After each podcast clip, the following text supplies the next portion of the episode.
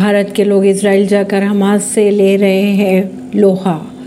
Israel और Hamas की लड़ाई में इसराइल की तरफ़ से लड़ने वालों में भारतीय मूल के यहूदी भी शामिल हो चुके हैं। कुछ सैनिक तो कुछ साल पहले ही भारत से इसराइल जाकर बसे और वहाँ हमास के खिलाफ लड़ने जा रहे हैं।